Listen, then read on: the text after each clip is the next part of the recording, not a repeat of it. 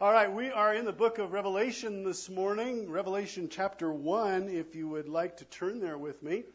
And uh, if you need a Bible this morning, and maybe got out without yours, we can help you with that. Just raise your hand and we'll share a copy of God's Word with you. There's a note page in your bulletin. Uh, if you would grab that note page, that would be a help along the way.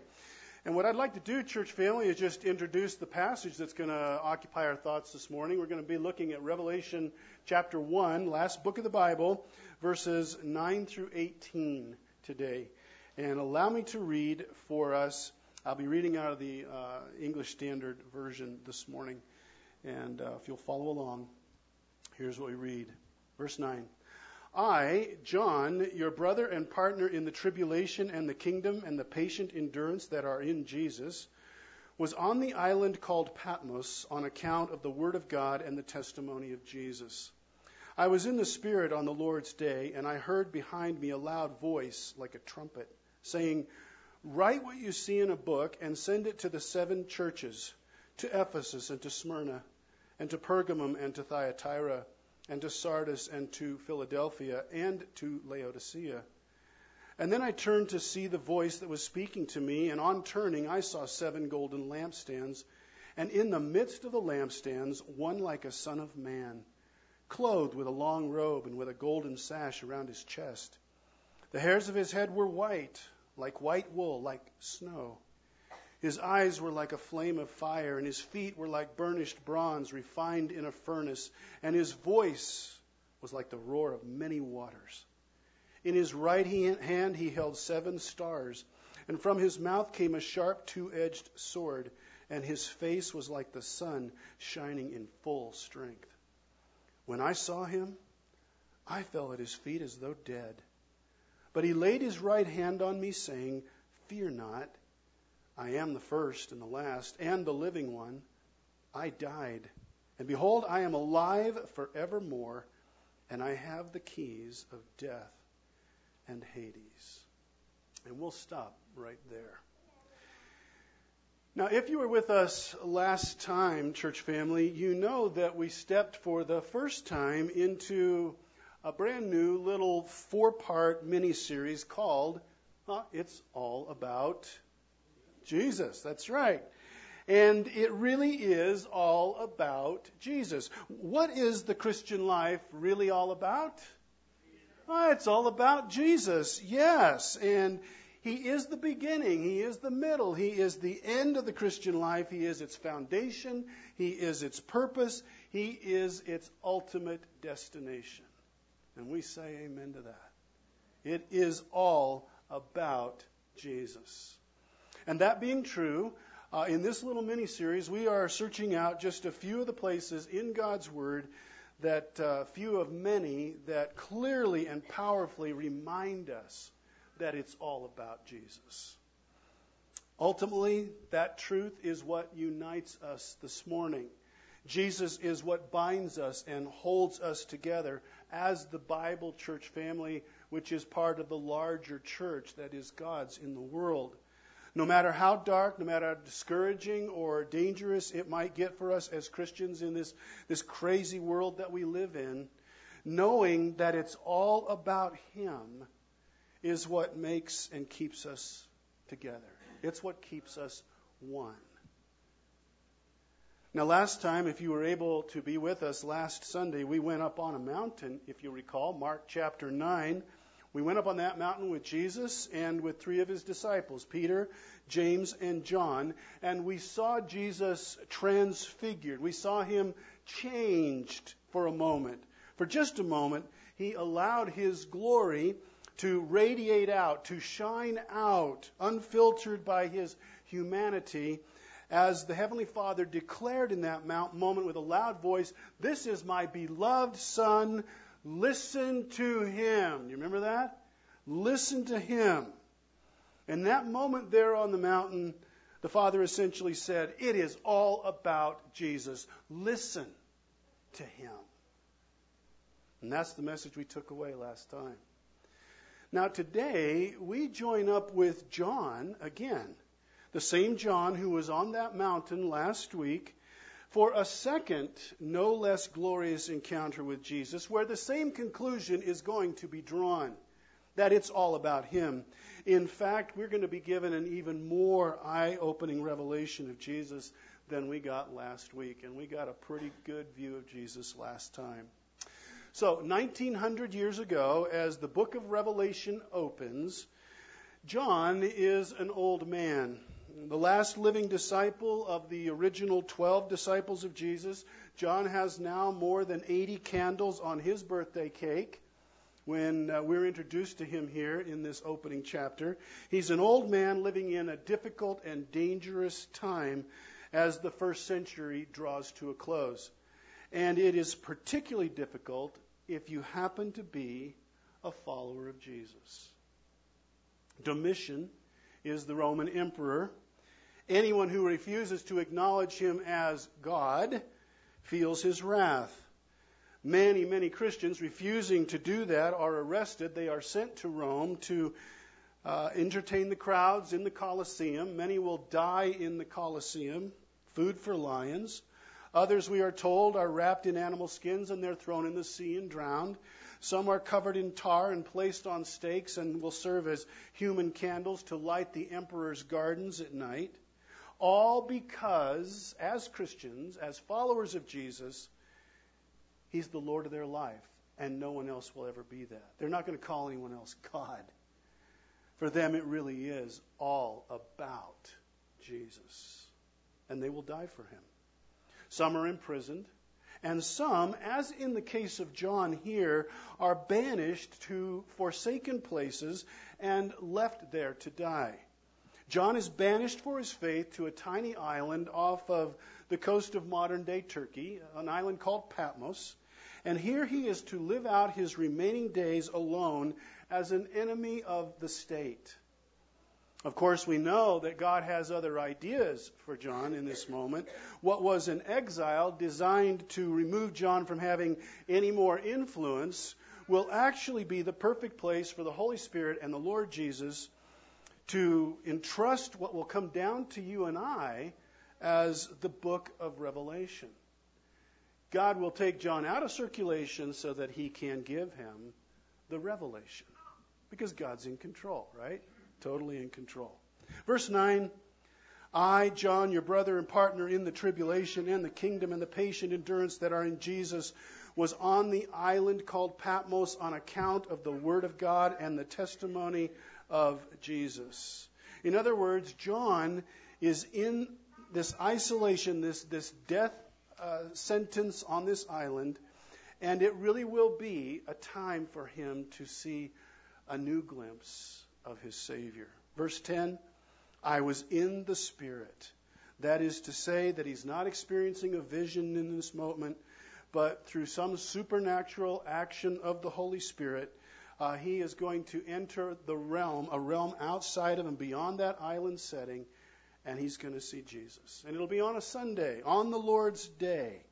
We read in verse 10, and he says, I heard behind me a loud voice like a trumpet, saying, Write what you see in a book and send it to the seven churches. So on a Sunday, John receives the most unexpected and astounding visitor. Although he's been some 60 years now since he has seen Jesus in the flesh, John knows instantly that it is Jesus. And yet, Jesus' appearance is very, very different from what he looked like when he walked the length and breadth of Judea and Galilee with his disciples. Verse 12 Then I turned to see the voice that was speaking to me. And on turning, I saw seven golden lampstands, and in the midst of the lampstands, one like a son of man. So John sees one who is who, who has a human form. And we are barely into the book, and the symbolism just starts to fall out of the verses. There are seven lampstands, we're told, and, and verse 20 will actually tell us that those represent seven churches that existed in the late first century in John's day. Earlier, we read all the names of the, the cities and towns that these churches were in. All of them are in present day Turkey, and these churches are representative of Jesus' church all around the world. The number seven being the number of completeness uh, in Scripture or wholeness or totality, representative of the kinds of churches that can be found anywhere and in any age. Some churches are healthy, some churches are not so much. But they're all captured here in these seven churches. And what's most important is to notice that in verse 13, John sees a human figure, someone standing in the very center of these churches that represent the church in every age. These lampstands. There's one standing in the middle of them. Someone is standing there at the center of the church. John clearly sees a man, but more than a man. In fact, he sees a son of man. And John's choice of words here is very specific. It's very precise because this was the this was the phrase or the name that Jesus liked to use for himself when he talked about himself. He uses it 81 times in the Gospels to refer to himself.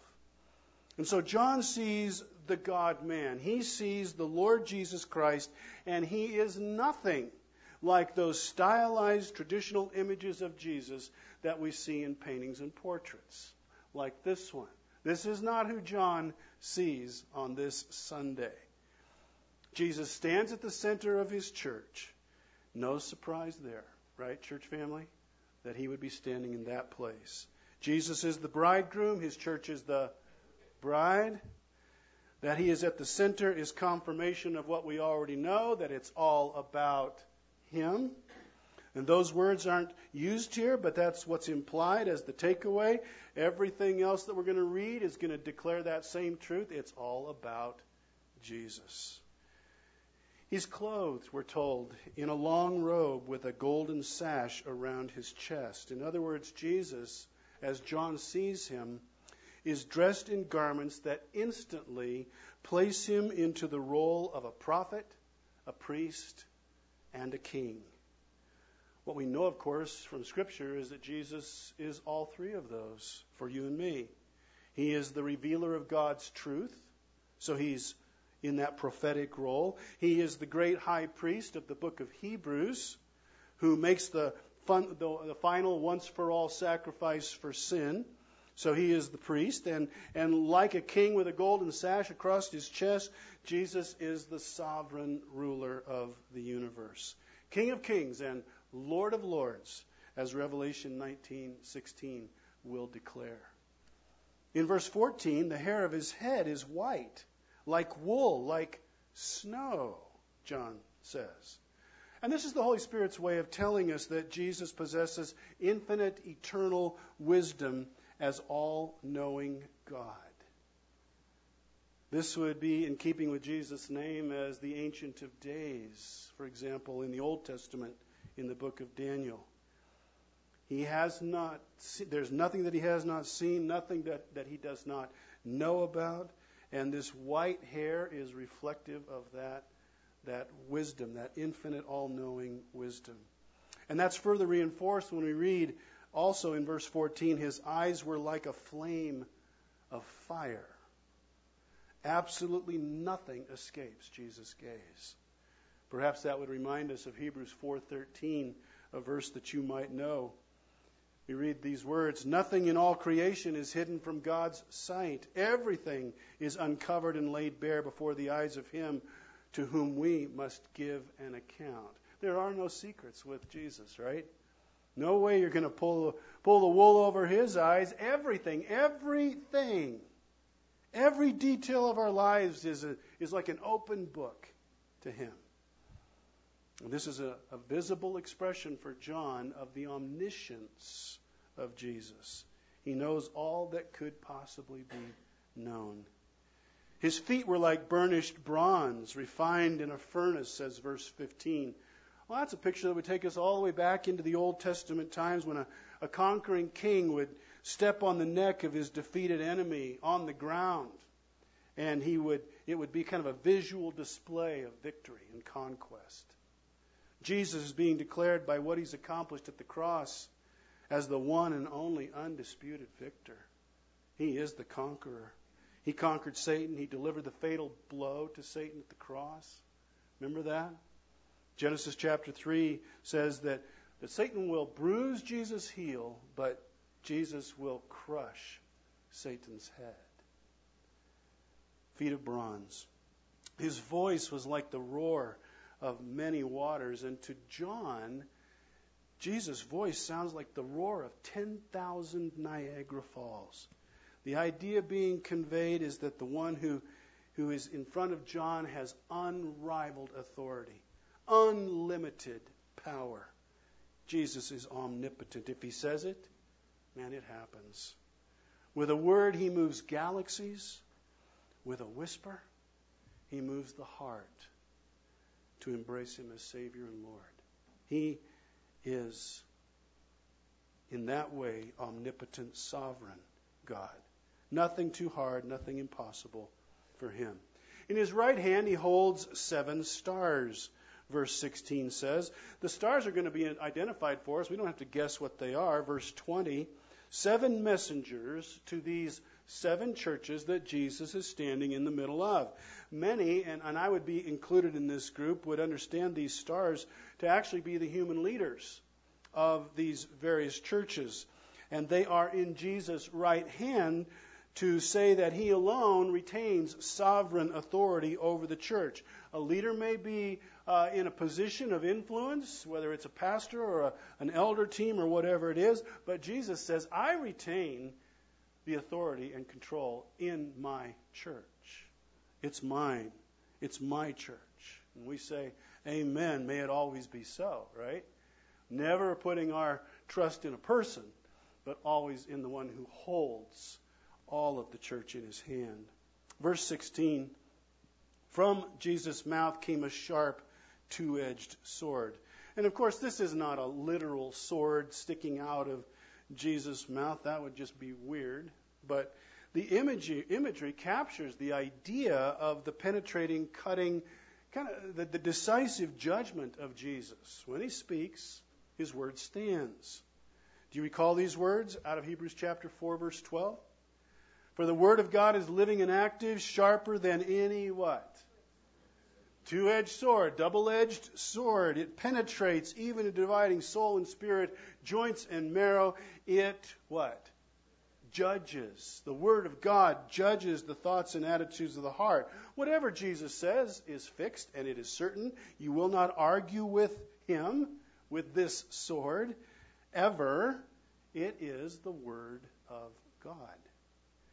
And His face was like the sun shining in full strength.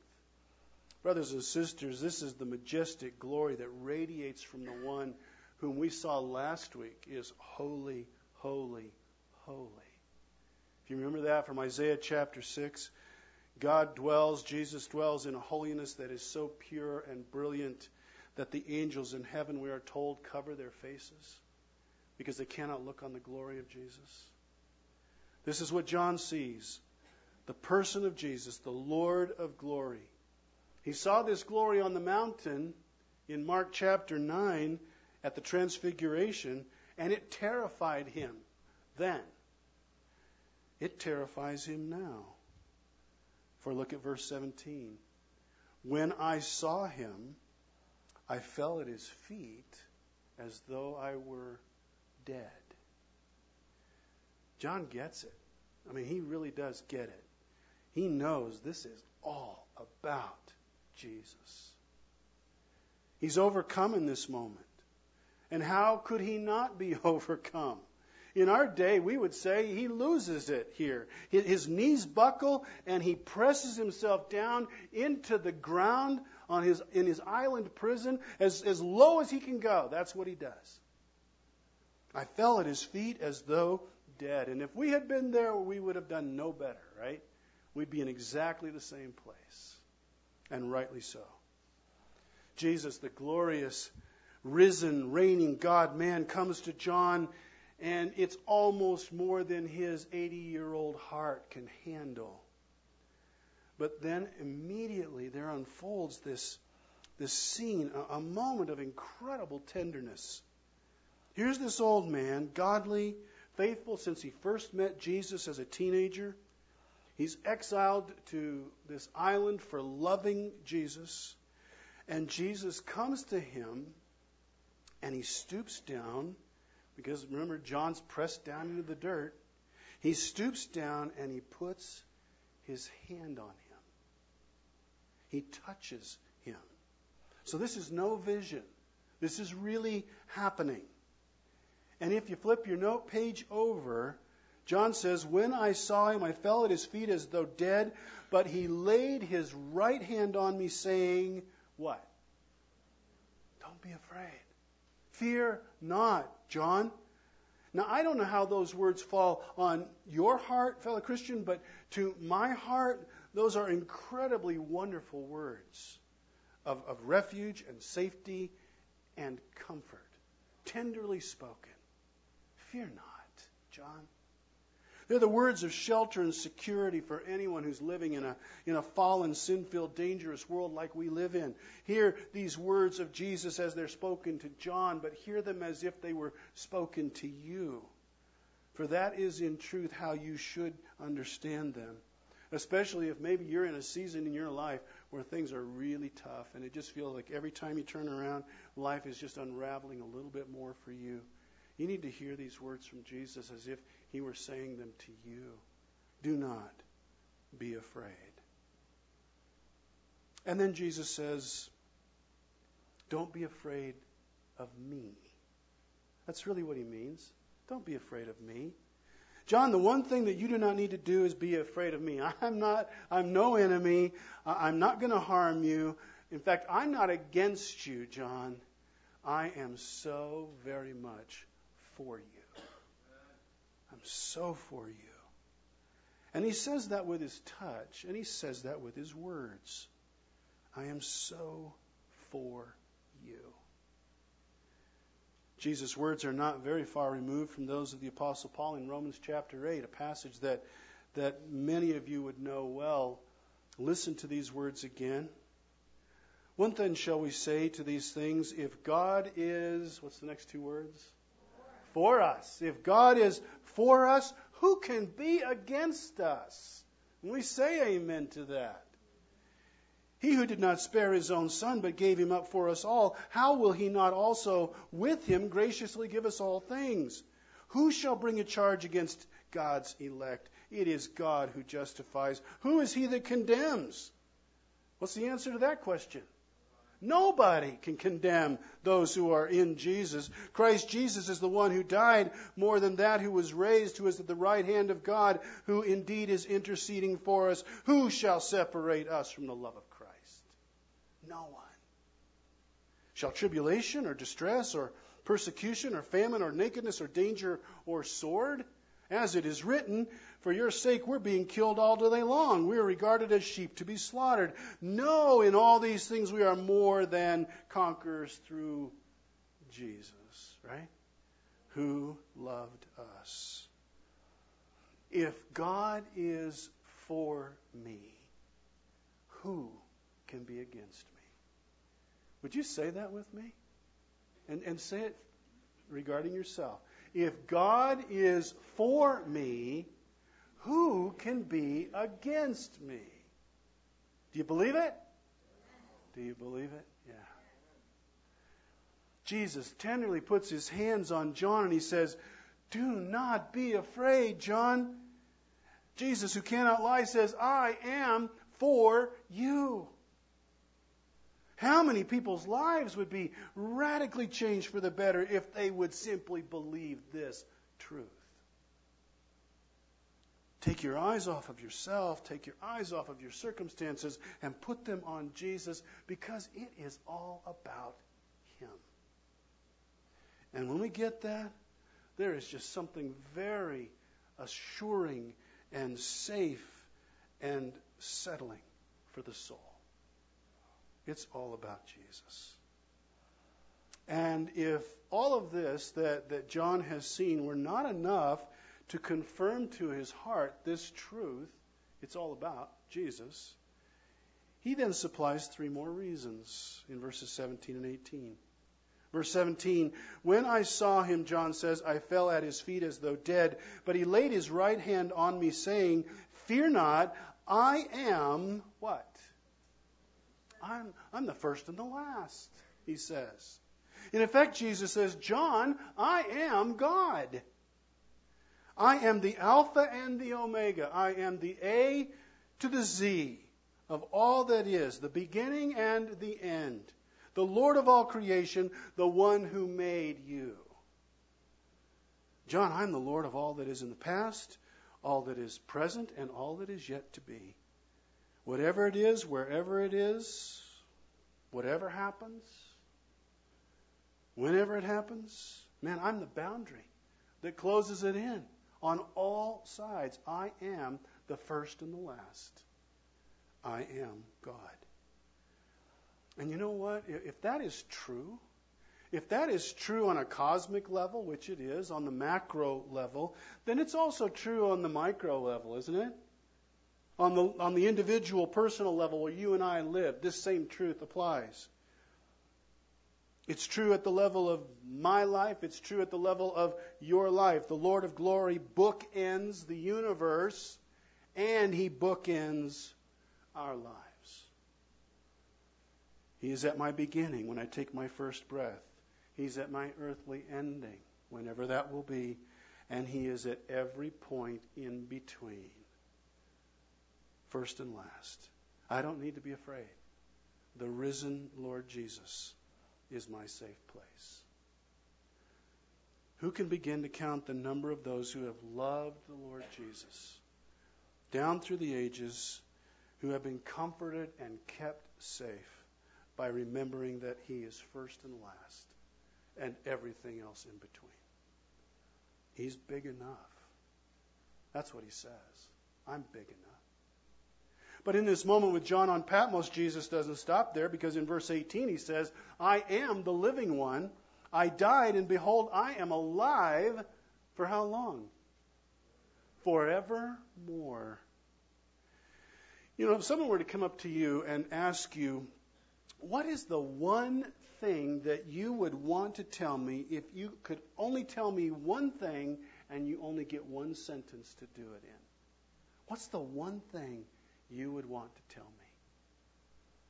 Now, I admit, I catch you off guard, you would say, man, give me a few moments to think about that. That's really important. Well, how about a little help? The Apostle Paul had this very opportunity uh, with the Corinthian church. And in 1 Corinthians 15, verses 3 and 4, here is how Paul would answer the question. If you can only have one thing to say to someone and you only get one sentence to do it in, here's what Paul says I would say. For I delivered to you as of first importance what I also received that Christ died for our sins, in accordance with the Scriptures, that he was buried, that he was raised on the third day, in accordance with the Scriptures. One sentence, Paul says, This is what I would say. Jesus died, he was buried, and he was raised on the third day. Does that sound like a good response? Yeah. Jesus gives essentially the same answer, doesn't he? I am the living one. I died, and behold, I am alive forevermore. Why are we here today at Idlewild Bible Church, brothers and sisters? Why are we here? Why are we here? We're here because Jesus is alive, right? Would you be here if Jesus wasn't alive? You wouldn't be here. I wouldn't be here. The Bible church wouldn't exist. We are here because Jesus is the living one, yeah? And notice that he says, I am the living one, present tense, not I was or I will be or I plan to be. I am the one, the only living God. Yes, you are, Jesus. It is all about you. And Jesus elaborates I died. John, though old in body, is still very sharp in mind. He would have heard Jesus say this, and instantly his memory would have transported him back to that day when uh, all of time and history hinged on this one moment in time. John would remember that standing at the foot of Jesus' cross outside of Jerusalem. He would have remembered the most horrific lament ever voiced My God, my God, why have you forsaken me? As he took your sin and my sin upon himself. And the Father had to turn his holy eye away. John would have remembered all of that. He would have remembered the finality of Jesus' last words when from the cross he says, It is finished. And he would have remembered the soldier plunging his spear into Jesus' side, adding insurance that Jesus truly was dead. John remembered a dead Jesus. But Jesus says, I died. It's the only past tense in the entire passage. But look, he says, Behold, with your eyes, John, I am what? Alive. Forever and ever. Now, how long is that, church? How long is forever? It's forever. Sure, it's forever. You know, when a human being says forever and ever, we have to be pretty careful with that. When, when one preschooler yells at another preschooler and, and is mad at them and says, I'm never going to be your friend ever, ever, ever again, we kind of have to be suspect about whether those words are going to hold up. Why? Well, because 10 minutes later, the two are playing together again as if nothing ever happened, right? But when Jesus says, I am alive forever and ever, well, you can count on that, can't you? We can count on that. Forever with Him means forever, a never ending time. I'm alive. John remembered Jesus dead, but he also remembered running to where Jesus had been buried. On that Sunday morning, three days after the cross, he goes to the grave, we're told in Scripture, and he discovers an empty tomb. He remembers seeing grave clothes, the garments of death, but there is no Jesus.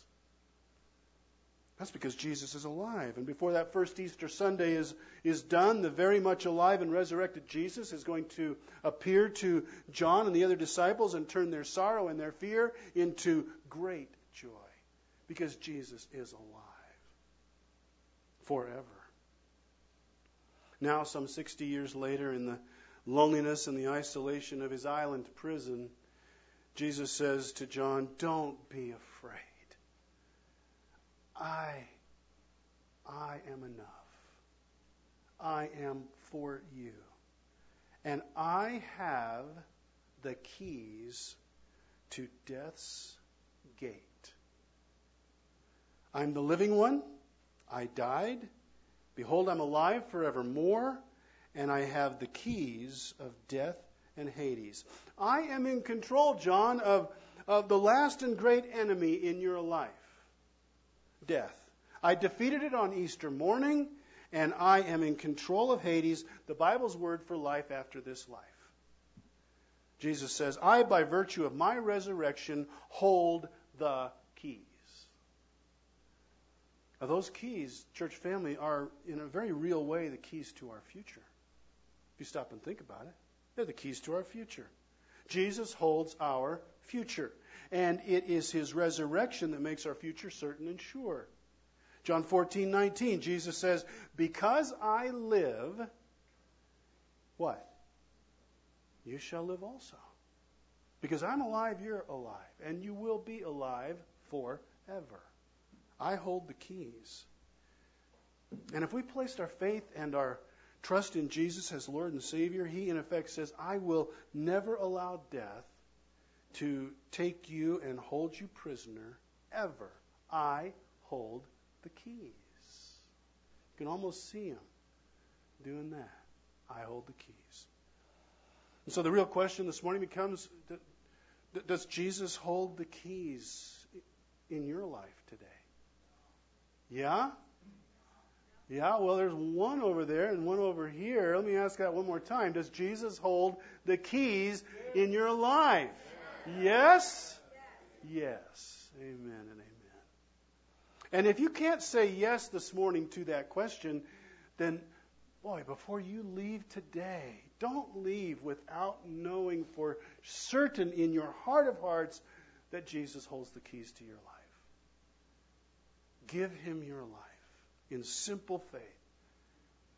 Confess that he died on the cross, he paid your sin debt, rose from the dead, victorious over sin, death, and the grave, and he gives you eternal life forever. You know, the book of Revelation is all about the end of the beginning. This is the beginning. And the beginning of the story that has no end. That's the book of Revelation. The exalted, glorified, living Lord Jesus, whom the Holy Spirit has, has presented to us here today and allowed us to see so beautifully, is standing at the center of his church that he bought with his own blood, and he is going to bring all things under his lordship, and every knee is going to bow, the scriptures tell us. This Jesus will leave no doubt in any living creature's mind that it is all, truly, all about Him. Amen? It is all about Jesus. Let's pray together. And Heavenly Father and Lord Jesus, Holy Spirit, thank you for giving us these moments together to be freshly reminded of this glorious truth. And and Father, I would just uh, seek your face in this moment for the one, maybe more than one in our midst here today, who has yet to settle the question of who you will be in their life. They, they really aren't sure that you hold the keys to their life, their future, their eternity. I would pray, Father, that you would just lavish your love on that one who might be in our midst who's in such a place. Help us to be a help to such a friend today. And if you are in that place today, do not leave today without, without making an effort to understand and know just a little bit more of who Jesus is for you. And if we can help you, just seek us out. We'd be glad to be a part of that, part of your journey, part of your story. Lord Jesus, we love you, but we love you only because you loved us first. And, and how we thank you that you entrust to us this, this marvelous gift of the gospel and urge us to take it to a world that doesn't know you yet. May we be bold to do that as a church family. And Jesus, we would know from the book of Revelation that you are coming soon. You have made that promise. It could happen today. You would break through the clouds. You would call us to yourself. And oh, what a glorious day. And we're like a bride waiting for you, our groom. You're standing in the midst of your church. We really do want to be ready for you. Our hearts long to see you. And so we say, even so, come, Lord Jesus, come. We don't want to see you with eyes of faith anymore. We want to see you face to face and tell you with, with loud shouts that it really is all about you. Thank you. Thank you. And all God's people said, Amen.